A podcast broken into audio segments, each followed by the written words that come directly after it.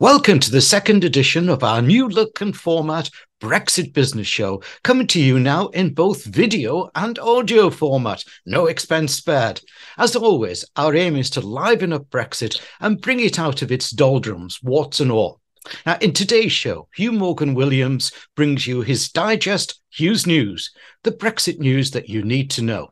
Then Hugh and myself will have a, a news chat about a topical item from the news, which, hint, this episode, we could be a bit trussed up. My Malcolm's monologue will give you some practical guidance on the need to be agile in these volatile times. Too slow, and you lose. Following that comes our brand new feature called Focus On, where we take a country each episode and talk about the business opportunities and challenges in that country. Last episode, it was Focus on India. This episode, Focus on Australia. Waltzing Matilda. The final segment, as in all our Brexit business shows, is our editorial comment called Hugh's View. Always to the point.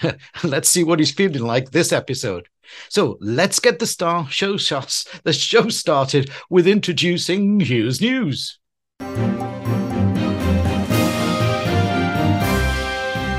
Well, this week, Eurostar is to axe direct services to Disneyland, blaming Brexit has claimed the government is no longer enforcing human rights with Brexit trade deals. Um, and Liz Truss is said to be considering triggering Article 16 of the Brexit trade deal if she becomes Prime Minister. The latest travel casualty of Brexit is the direct Disneyland Express from the UK to the Magic Kingdom east of Paris. For the last 26 years, with a brief interruption for COVID, Eurostar has been running daily high speed trains from London to Disneyland. The service is extremely popular with British families, but the Channel Tunnel operator will abandon the route from June next year, saying that it's a difficult economic time and plus the logistical implications of Brexit. Already, stations in Kent, Ebbsfleet, and Ashford have been closed to Eurostar traffic and, we're told, will remain closed for at least the next two years. Eurostar said they had to concentrate on their core routes in France, Belgium, and the Netherlands.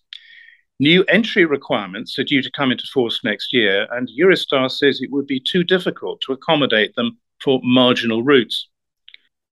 A leaked letter has revealed that the government is no longer planning to use its Brexit trade deals to spread and enforce human rights around the world.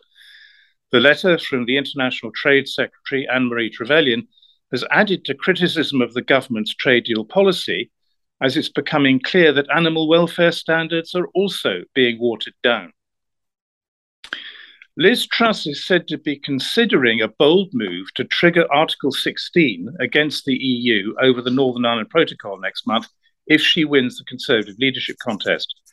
The Foreign Secretary is mulling whether to invoke the mechanism in a potential escalation of the post Brexit row with Brussels the move would legally pause the pending legal action by the European Union. The UK has until 15th of September to offer a response to the EU warnings of legal action, only 10 days after the Tory leadership contest concludes. She already knows that she's going to get opposition from the House of Lords to her plans, but today members of the European Parliament have called on Brussels to improve trade sanctions Liz Truss is said to be considering a bold move to trigger Article 16 against the EU over the Northern Ireland Protocol next month if she wins the Conservative leadership contest.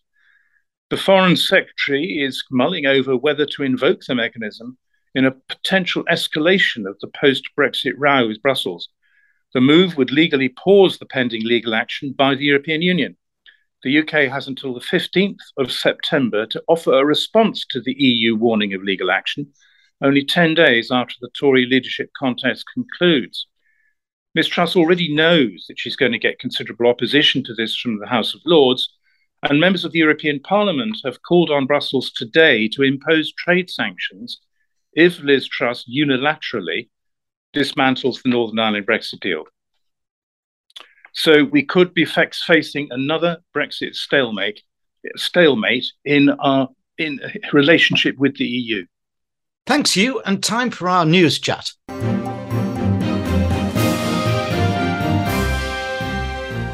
Let's talk about our new Prime Minister, whoever that may be, but I think a clever move by the Queen to make him or her go to Balmoral, introduce them to the Scottish challenge early.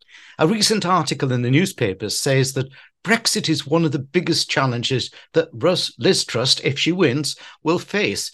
But I don't know about you, Hugh, but I've got no clue as to how she will go about it. What's your thinking here? I think this is all really quite interesting stuff. I mean, in recent opinion polls, uh, 60% um, of the population don't think that Brexit's going well. So Brexit is something that can't be just pushed under the bed. It can't be hung out to dry either because there are ongoing problems.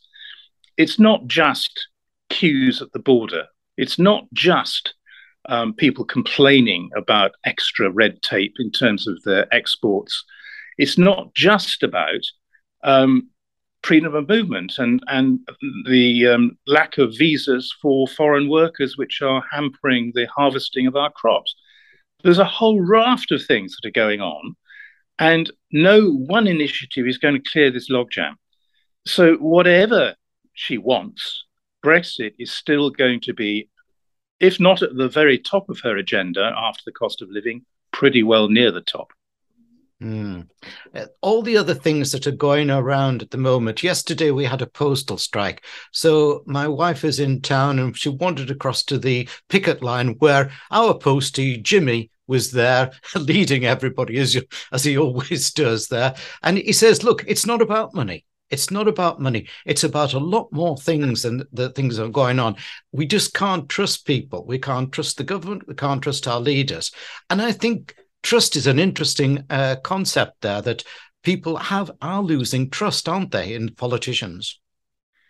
Yes, I, mean, I was I was talking to a friend of mine the other day, and we both recognised that we were basically excluded. There is no there is no party that we want to vote for.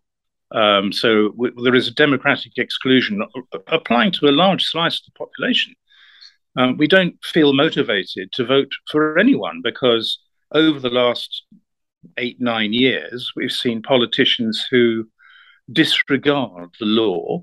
We've had politicians who are, frankly, far more keen on their dogma than they are on finding pragmatic solutions to real issues.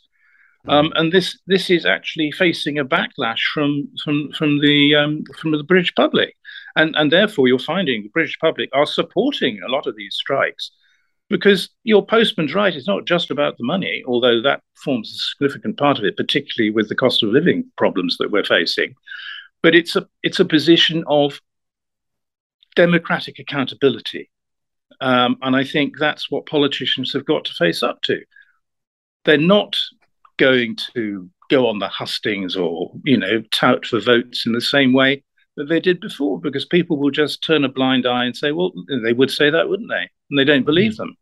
And you see yeah. that the you know the the, the the, the you know shark-like smile of Rishi Sunak, and and the constant protestations of tax cuts will fix the problem from Liz Truss.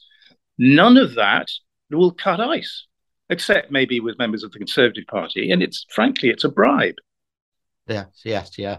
Interesting. Thanks, Hugh. Uh, and now for my pre-recorded Malcolm's monologue.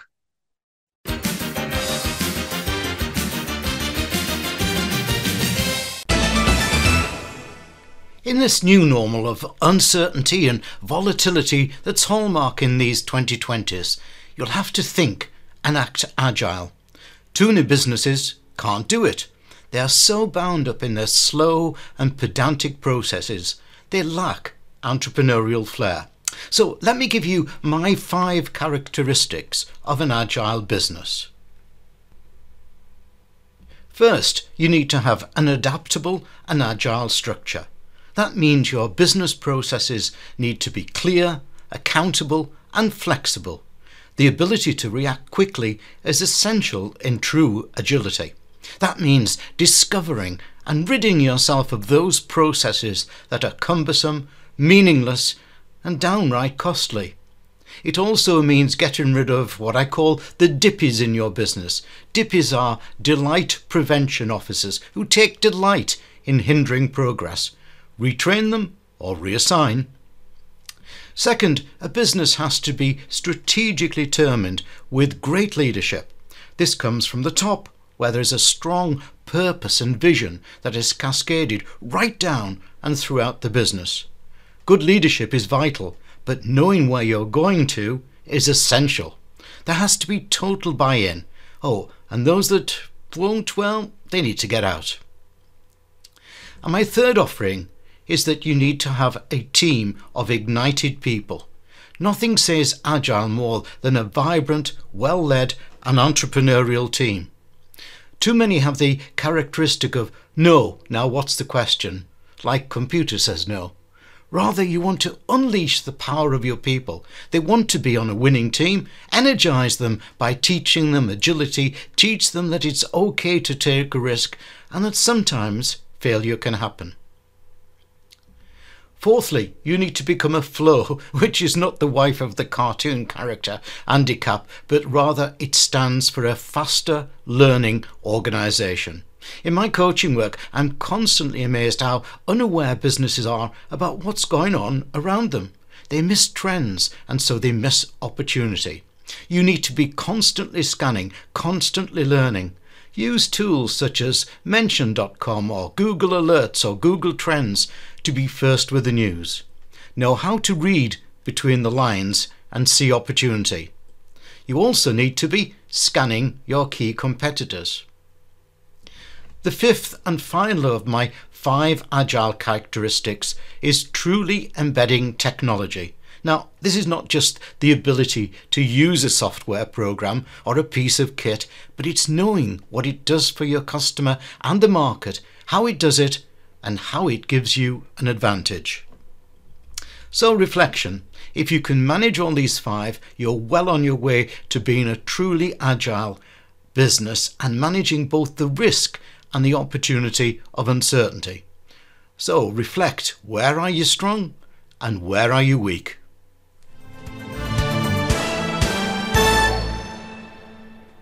It's time now for our new feature, Focus On. With this episode, it's Focus On Australia.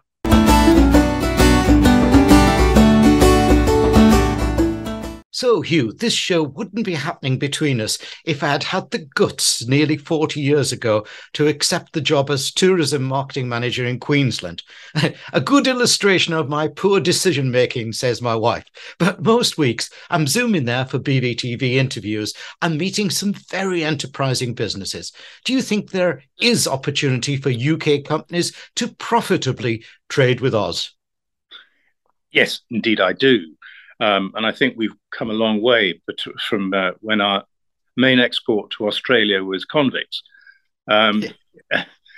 We've we've actually got 1.6% of our exports going to Australia at the moment. Now that amounts to about 5.1 billion pounds. Not a great deal, really. Um, and we have an adverse balance of payment situation with Australia because we import more from them than we export to Australia. But we've moved a long way since, you know, we were investing in infrastructure and the Sydney Harbour Bridge and the rail infrastructure and all the rest of it. And looking at the figures, it's quite interesting. Our exports are increasing. Um, the main ones seem to be machinery and vehicles, pharmaceutical products, medical apparatus, plastics, and clothing. Um, so it's a broad spread, really. Electronics is, is also quite strong. And, and from there, we're, we're importing um, minerals, precious metals, and wine, some 365 million bottles a year. Um, and as a result of the recently announced trade deal with Australia, um, you know, we're looking at basically five pence off a bottle of wine. Um, but the NFU uh, and others are, are, not so happy about the, the trade in meat, where um, again, it's a it's an argument about welfare standards. Um, and there is a timetable whereby Australia will be allowed to increase their um, meat exports to the UK, um, which the NFU say threatens British farmers and British livelihoods. I, I, think the other thing to bear in mind is that a recent survey said that the new Australian trade deal actually benefited Australia six times more than it benefited Britain. But that doesn't mean there aren't um, opportunities um, around. I mean, for example, uh, Australia ditched the deal with, to buy French submarines, and they're buying basically a, a, a UK um, and a US model of submarine. Um, and that, in terms of servicing and all the rest of it, will would add, will add up to more than a row of beans. It will be quite significant, and there will be other defence contracts that we might well pick up.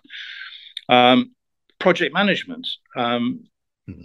I mean, at the moment, Australia is burning a lot of coal to generate the energy it requires. And yet it could, um, if it used solar power, completely eliminate that because, you know, the sunshine states in Australia get an awful lot of sunshine. Uh, and that could p- completely change the game. But, you know, here in the UK, we're, we're experts at that. And we could actually um, do a lot uh, in terms of project managing some of the, the projects that are emerging in Australia. And of course, the other one is is food and drink. You know, everything from McVitie's biscuits um, to our own sparkling wine. You know, these are things that Australians want to have. So there are certainly a lot of opportunities. And of course, with the trade deal, there is no duty anymore, or very marginal duty. Um, so the situation has changed. And I think for enterprising exporters, there will be opportunities.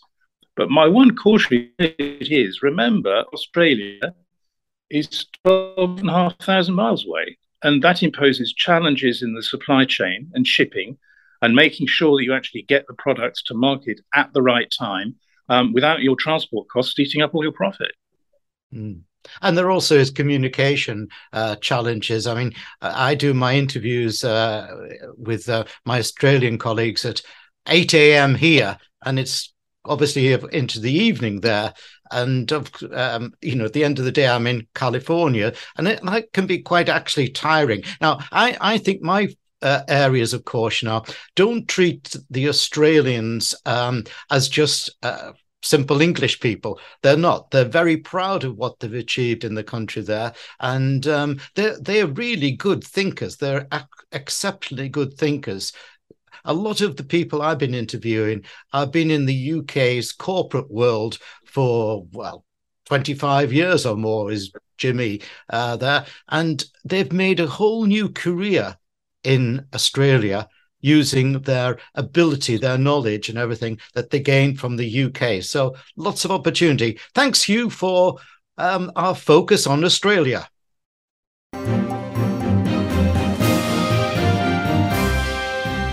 Bye for now. Excellent. Thanks, well done.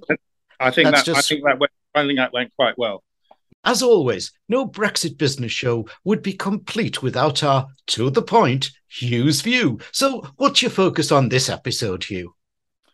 Well, indeed, we have to focus, I think, on the Conservative Leadership Party contest since it's uh, less than a week now before we know who is actually going to be our next Prime Minister. And um, what will it mean for our standing in Europe and around the world? Um, Liz Truss has already had a pop at French President Macron, who politely shot back, saying the English were staunch allies of France despite their choice of leader. I thought was a, an interesting way of putting it. Um, and the United States has made it very clear that any threat to the Good Friday peace deal will jeopardize any chance of a trade deal with the USA. So the stakes are high, um, and countries around the world sense opportunity in a post Brexit world. Um, we've already talked about the Australian trade deal, and it's already prompted adverse comments. Economists say, as I said, it's six times better for Australia than the UK. And the NFU, the National Farmers Union, has expressed fears that greater meat imports will destabilize our livestock industry. Um, and no one would argue that the PM will have an empty in tray um, or a clash of priorities. But the stakes are high. It will take experience and the wisdom of Solomon to navigate through these myriad problems that we face. There will be no honeymoon and no room for mistakes. Um, so let's hope the successful candidate won't buckle under the pressure. Thanks, Hugh. We trust you've enjoyed this second edition of our Brexit show format, our new format. There's a new episode every fortnight, and next time our focus on country will be the United States of America. Thanks for watching or listening. Do get in touch with us, mg at bizvision.co.uk, mg at bizvision.co.uk, if you'd like us to cover any subject.